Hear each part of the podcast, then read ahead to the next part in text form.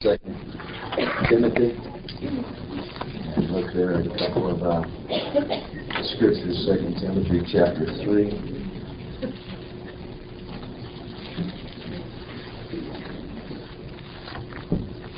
Praise God. First, uh, one of the first couples I remember uh, counseling when I was in the ministry. I didn't get there in time. Once I got there, he was already stabbed, and he rode in the back of my Ford down to the emergency room. Man. Blood all over the place, man. Praise God. Second Timothy, chapter three. That was just some of the beginning days. And thank God there hasn't been any stabbing since. Second Timothy three. There was a little uh, illustration that I uh, came across that uh, talks about honey ants and the story about these ants is that there are certain times that uh, they go through lengths of time trying to survive, no food, no supply of food, or whatever the situation is. And there's one group among that type of uh, ant that's called a honeypot. And they take in so much nectar and continue and continue and continue to take in this nectar to the point that they begin to swell up. And it says they look like little round berries. And when there's no food, there's no water, there's no supply for the rest of the uh, tribe of ants or whatever they're called, uh, these act as social stomachs. And they supply the entire colony by dispensing what they have stored in their body and uh, they're called honey pots or the social stomach. Amen. And uh, that would have been a good illustration in the men's rally because I preached a sermon on the stomach of ministry. And uh, this morning I want to deal with a little different topic, and that is uh, the stomach we need for parenting. And uh, especially when you go through certain times or certain seasons of the situations that you deal with. And in those times that we go through stuff, we need to be equipped. We need to be girded up. We need to have the truth of the gospel and a reservoir within our life and within our spirit that we have something that will speak and and uh, feed and minister to the need of whatever we're going through and some of the issues that hopefully some of you and most of you here will never ever deal with but certain times that you may deal with things that you have to navigate, and every one of us have to navigate our kids through some insanity. But there's other times that it's even more than insanity. And that's why I want to talk about the challenge of parenting because God's always trying to deposit things in us that when we get to those times, we have something within us, the Word of God deposited within our life and soul, to be able to feed and to minister our children. Amen. 2 Timothy 3, verse 1 says, This know also that in the last days perilous times will come. Men will be lovers of their own selves, covetous, boasters, proud, blasphemers, disobedient to parents, unthankful and unholy, without natural affection, truce breakers, false accusers, incontinent, fierce, despisers of those that are good, traitors, heady, high-minded, lovers of pleasures rather than lovers of God, than having a form of godliness, but denying the power thereof, from such turn away. That is kind of a fearful description of what we could be dealing with in the last days of some of the issues there in those words. And I want you to think for a moment about the challenge of children. Amen. And uh, beyond the beginnings, you know, birth of children is one of the most amazing miracles that bones do grow in the mother's womb. Uh, after 21 days from conception, there's already a heartbeat, precious heartbeat of a child. And that first sonogram, whenever you uh, uh, go in for that very first time that you go there and the doctor is going to do this sonogram and, and uh, you hear this heartbeat and tears come to your eyes, man. This is life. This is, I mean, the miracle of this child. That is one of the moving moments of our life. So thankful. And uh, praying for those five fingers and five toes and whatever that everything's going to be, they're going to have two arms instead of one, and you know, they're going to have two eyes instead of three and whatever, and and, uh, and uh, we're excited. You know, when a baby's born, this fresh, everybody's excited. When you have a baby, when you're walking around with your baby, you can stop the whole mall. Everybody in the mall. You can stop a whole prayer room in any fellowship church. You can distract a whole congregation for most of one point of a sermon. Oh, look at Moki. Oh, Kokomo.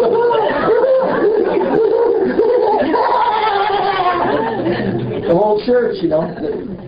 This, they they stole the show, man. It wouldn't matter if you had Pastor Mitchell, Pastor Campbell, and Richard Ruby all there preaching each point. They're looking at Goo Goo Gaga over there. And a little baby will stop and draw a crowd anywhere. Everybody, oh, so beautiful. They're lying. you know, as soon as your child's five, they're going to say, get that brat out of here. Can't you control your crazy teenager? Everybody notices the little baby. And you ought to be so proud of your precious gift of God that's been given of your child. Every stage of growth, amen? That every stage of their life you ought to love and have that parental pride and you know, uh, help them because our kids, when they grow up, you're saved, you're in a church that has some vision and pattern. And as they grow up and you enjoy those stages of their life and all that we go through and the, the youth of them uh, growing up in our home and all the joys that are there in every age, uh, they learn a good pattern of a Christian home. And they hear words different than what parents that hate each other and have no gospel foundation for the home. They, they have a pattern of a life. They have a pattern of a church. They learn some truth as they're growing up. Uh, our kids have a privilege of being in 52 hours a year of not some dead, miserable religious little program, but teachers that impart truth and invest in Sunday school classes of all the ages of kids. Uh, and uh, we got like four classes in a nursery, uh, five things besides the adult class going on all the time. These are people that are laboring in the Word of God. These are people that are pouring their heart out and ministering. There's an impartation of that, of truth, Bible truth that they catch, uh, verses that they still remember when they'll be old, uh, and uh, uh, we can keep them and help them in their youth to stay saved, sane, in a pattern. And it's easy when kids are a certain age, you just keep them in the pattern, the activity of what's going on, uh, and uh, they can see our life, our walk with God. But the challenge of later years can be upon you whenever they hit certain ages and kids begin to go through certain things. Because I can tell you, every young person that's ever uh, raised up in a Christian family, there is a raw potential of their youth. There's young teenagers in our church today that you might just look at them as a snot-nosed little teenager. God looks at them as this could be a missionary to a nation. This, these are precious young people that are going to be the couples and uh, that you know we don't become like all the denominations that as soon as kids hit a certain age, you know they're gone, they never go to church again. God sees them as precious uh, young people that He wants to help them, and uh, uh, they can be a powerhouse for God. But you know, when kids hit a certain age, they go through spiritual things, they go through physical things, they go through the emotional, the hormonal, the, the battle zones of what they begin to deal with. And the devil's looking for any way that he can tap that potential for himself. He wants our kids. And uh, not all the struggle that young people go through is bad. I believe that some of the things that that uh, uh, you know youth go through, any young person today that wants to win can easily stay saved and power on for God the battles, the struggles, the temptations that they're going to face. They got to deal with it at school. They got to deal with it around different situations in life. All those things that those young people go through will only strengthen them and help them if they can just make it through and go on for God. It'll strengthen them. And not everything that we see them go through is evil. because of some of the times that they begin to question or they're asking you questions all the time. What about this? And why do we do this? And what about that? And what was that sermon all about? And what's this? And some of the times they hit that age where they begin to question things. Sometimes they're testing you to see if you believe it. Because they're wondering. Amen. Sometimes they're uh, just going through a little doubt. Anybody ever had doubt here? Amen. Well, expect our kids to go through some doubts and debates and maybe even want to argue with you a little bit. And it's not always rebellion. It's not always a spirit of rebellion. Sometimes uh, they're asking those questions because they're trying to find their own convictions.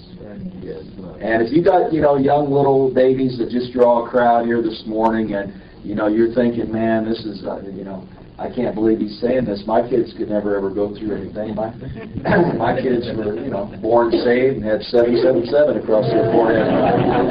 Just take a couple notes. You might need it someday. Amen. And there's times that our kids uh, are trying to find their own convictions, and there's times they may question, they may go through things that that will add some depth and, and some root to what they believe because what they need is their own personal settled convictions. And uh, some of them uh, uh, go through certain seasons of questioning, but then there's also a different kind of zone other than just questioning a few things or adding depth to their convictions. Uh, there's also the situations where they can rebel. I don't know if anybody's ever had a young child in your home rebel before, but uh, they can do that and reject the gospel, and they can begin to blame you for every problem they've ever had. They would be so happy if it wasn't for you. They would probably have three iPods if it wasn't for you. They would be so blessed if it wasn't for you. And uh, the spirit of this world and the work of the devil targets our kids. They have a target drawn on them. And, you know, I'm not trying to be negative. When I was going through the thoughts of this message, I'm thinking, my goodness, I, you know, I read one book and, and the, the guy says that all his uh, uh, growing up with the kids, you know, people are saying, oh, enjoy them now while they're young. Enjoy them because, boy, your day is coming. And, and uh, oh, you know, enjoy, oh, enjoy your young, oh, you, pull on the side, you know. Well, enjoy your kids now because boy, you got it coming when they turn this. You know. And uh, you know, he said he never ever experienced that. They never ever went through that. And I hope that nobody needs this sermon. Amen. I hope that you know you don't need it, and I hope you never need it. But I can tell you that, you know, if your kids are doing good, they're serving God, they're powering on through the teen years into their latter years for Jesus. Uh, uh, that's wonderful, but I can also tell you that if anything does happen and you are going through it, you could get a copy of this sermon and put on the headphones, and it would be like wearing an oxygen mask 20 feet under the water.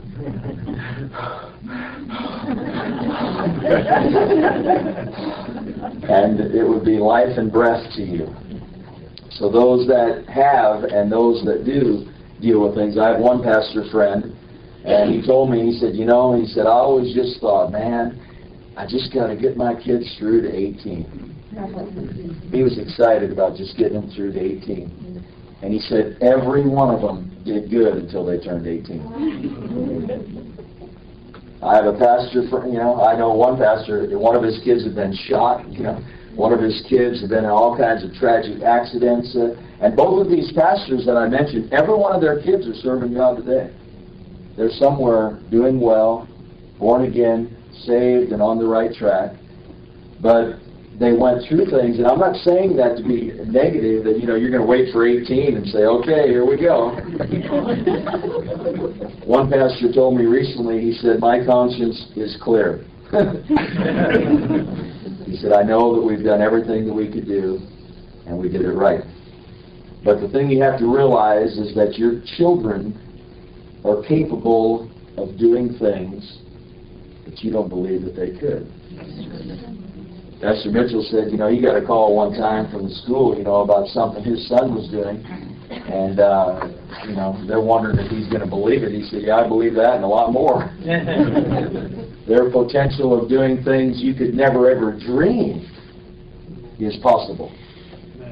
And, you know, the worst thing is that you always talk about those stupid unsaved teachers in that crazy school and a bunch of sinners, you know, that uh, they're just always trying to pick on your kid. Amen. Sometimes they might only be telling you half of it. Amen. And uh, when people go through things and they begin to hit those seasons or issues, don't let it make you cynical. I heard one person say one time that they question whether they should have ever had children. That's cynical. I had a lady come up to me some time back, and I just preached a very redemptive, just encouraging sermon of redemption in the church and dealt with things about, you know, God of restoration. And she came up to me and she was in tears and began to tell me about the death of her teenage son. And she said that my mother told me the world will be a better place with him dead. It's the best thing that could ever happen. That's what her mother said. It's the best thing that could ever happen. The world's going to be a better place. Is this is her grandchild. And there's some cynical people in the world out there about young people. That's why we need to be contending for our children. And remember, they are watching you.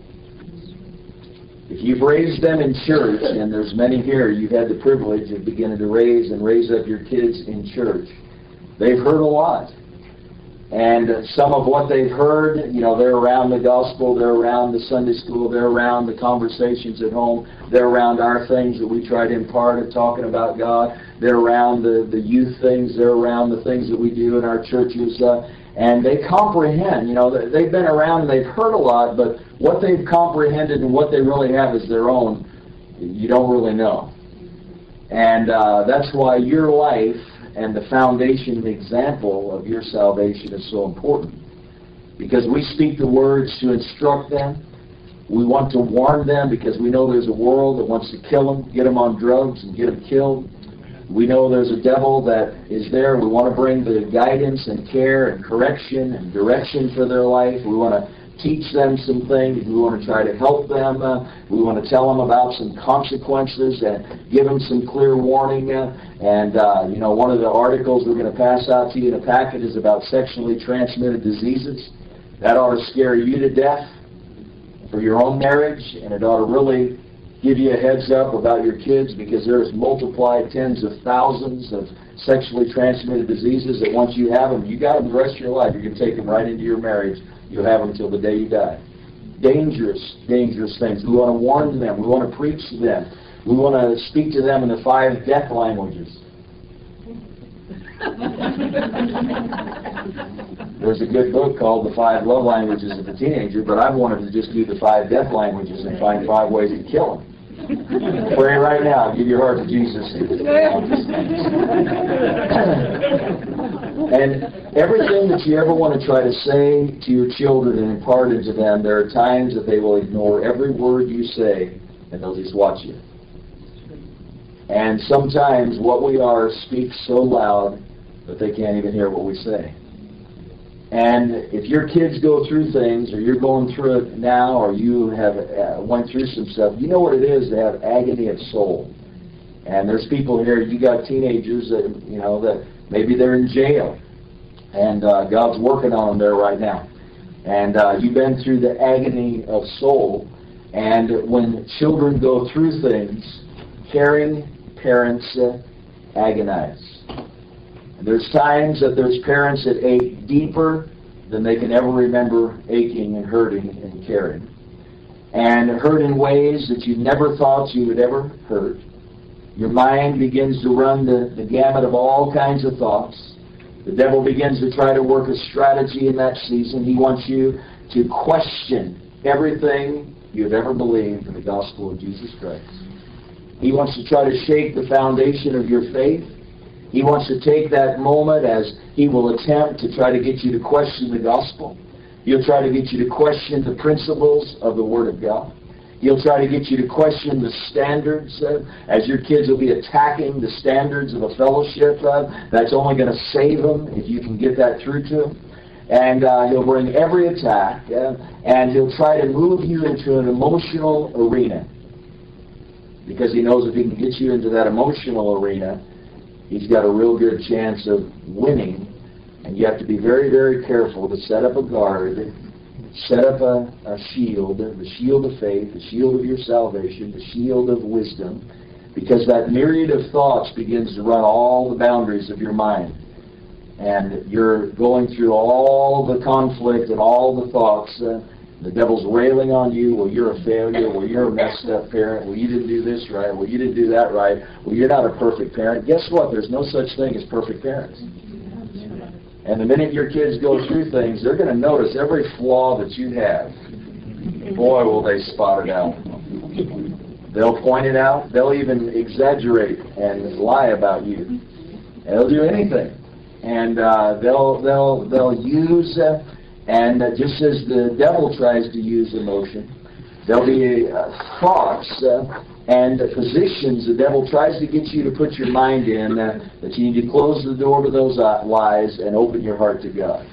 And confront the spirit, because there's a spirit that will try to attack your mind uh, and affect your thinking and begin to bring some attack upon you and criticism upon you and some sort of a thing that uh, the devil tries to curse you in that season because it's a very emotional battle. I can remember one season of our uh, days, uh, I said to my wife, I said, everything that I put my parents through. we thought we were going to beat the rap. no. Amen. So who do you call? 911? Sometimes that's who I wanted to call. 911. Call the police. Amen. Just call 911. They'll, they'll take care of it. Or you can call Oprah. Dr. Laura gets a lot of calls on this. And Dr. Phil's pretty good as well. Every one of those folks have got some words that, that are being said trying to help people. But I want to give a different suggestion this morning. Maybe Dr. Phil will help you out a little bit. Maybe Dr. Laura will nail down a few things. Maybe Oprah will get you crying a little bit. But I want to make a suggestion. You better get a hold of God. Amen. What I'm saying is that when you're going through things and you're feeling your kids hitting this certain season in life of things that they're going to start going through stuff, I want to encourage you to pray and then pray again and then pray again. And, you know, try an extra hour early for a few months. Amen. You can find some of us desperate parents at the door. We're there at 6 a.m. praying for an hour or two every morning. Amen. Amen. Crying out to God and laying hold of God and digging deep into the Word of God, deepening your relationship with God, drawing near to God, communicating, and uh, raising your commitment level. And just stirring your heart to say, I'm going to seek God the way I did when I was a new convert. I'm going to seek God, ask Him to guide, get serious about knowing God, touching God every day. We're not into religious programs and the seven simple steps to parenting and the seven steps to a perfect marriage and the, the, the formula for uh, an answer to every problem we have. Uh, we need His wisdom. And uh, we need to stay faithful and committed to the things of God and not let the, the distraction uh, affect kingdom activity being the priority. Because you can do some things in prayer and in action to try to do what you can do to keep them from destroying their lives. Amen. You see, I was a really, really bad, wicked sinner before I got saved. So, you know, when these guys walk into the Quick Mart and they're paying their thing, you know, and you can smell them 12 feet away from marijuana, I can smell marijuana two miles away. and you know, I don't know what my parents thought about some of the craziness of uh, my days, but they they didn't know the difference between incense and marijuana in my room. Amen. But you know, I was a crazy, wicked sinner, and it scares me to think that we turn our children loose to this world. I know what those guys are thinking. I know how messed up it can be And there's times that you really want to fight. You know, I remember one time there was this one situation. I just made it real clear. You know, you are God's property. and uh, you know, I was I'm, I was too proactive in some situations. You know, when you show up at a party at two o'clock in the morning, you're not really welcome as Pastor Haynes. With your cell phone dialing 411. Could I have the non-emergency number of the Carbondale Police Department? Got some folks here supplying uh, uh, alcohol. This is here, here's what I'm always going through my mind. Okay, non-emergency number. I need that for Carbondale Police Department. Yeah, I want to get you to come over here and investigate a situation we have at a house here, such and such street, such such. I'm in this alley, and uh, I want you to come check this out. I think we've got somebody that's uh, holding, maybe either holding somebody against their will or providing alcohol for minors. We need you to come over and check it out because they won't let me in. And uh,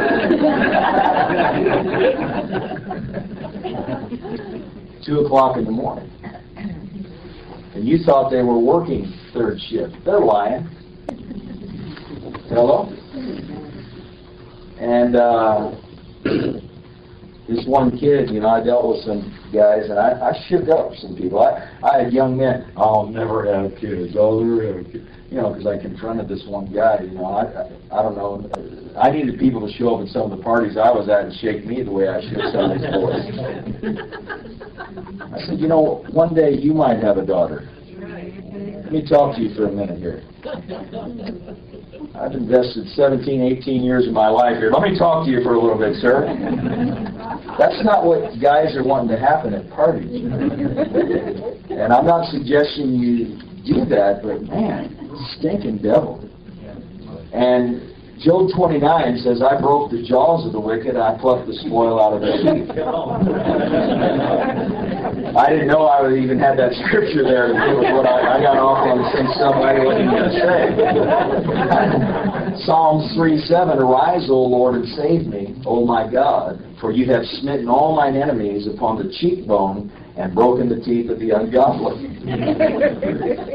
That's talking about something you do in prayer, not getting in a fight outside the door. It's praying against demonic lies. And I can tell you, God can turn the spirit. I remember calling Pastor Mitchell one time and asking him. I knew he's went through it with probably every one of his kids. He's got five and four that are still alive, and he's still going through it with some of his kids. But I asked him. I remember, you know, Greg was like a doper and stuff, you know. Pastor Mitchell's son. You know? And I'm asking him, you know, I'm wanting this for him. What was it, or what? You know, what what was it? Because I remember the turn and him going into ministry, rising up, and I said, what what happened, or what what was it, or what did you do? He said, he got saved. That's all he ever had to say. He got saved. That sure solved a lot of problems. Amen. They got saved. Hallelujah. It says in Psalms 58, the wicked are estranged from the womb, and they go astray as they are born, speaking lies. Their poison is like the poison of a serpent, and they are uh, the deaf adder that stops her ear and will not listen to the voice of charmer, charming ever so wisely. Break their teeth, O God, in their mouth, Break out the great teeth of the young lions, O Lord. He's crying out for God to move in a spiritual realm, for God to bring dominion against every lying spirit, against lies that have been propagated uh, since birth and those that are uh, positioning themselves against God. And I'm telling you, what God can do is powerful. Because we have promises that God has given to us. And the gospel is not this ancient theory that we throw around these ideas of ancient theories. But the gospel works uh, in youth today the same way it did in former days. When I'm outside the high school and I'm watching them come in, some of them have bright fluorescent green hair. Some of them have red or purple hair. Some of them are so pierced, I want to go, oh, it's, oh, it's, oh, oh, oh, oh. It hurts just to look at you, man. I want to scream, oh, oh and they're starting to stretch their earlobes. I want to walk up to these young kids and say, you know, there's a tribe in Kenya. the Maasai do that to their ears. Man, they're trafficking with a lot of demons, man. You need to think about what you're doing to your body. Don't do that. But you know, God looks down at green hair, and I don't even know if He notices it any different than your hair. He looks down and there's purple and fluorescent and, and orange and mistakes. Amen. Like what happened last night, man? Messing around. What did they put on you, man? They, they dip your head in a bucket of bleach and then spray paint it. What happened, man? Bad party. God looks down at that young person and he sees somebody he could easily save. They're hurting and could be saved maybe easier than you got saved. They're empty. They're going with their third step and they're sick of it. They're broken. They've heard arguments uh, from the top of the steps of three sets of parents already now, are, different, varying relationships.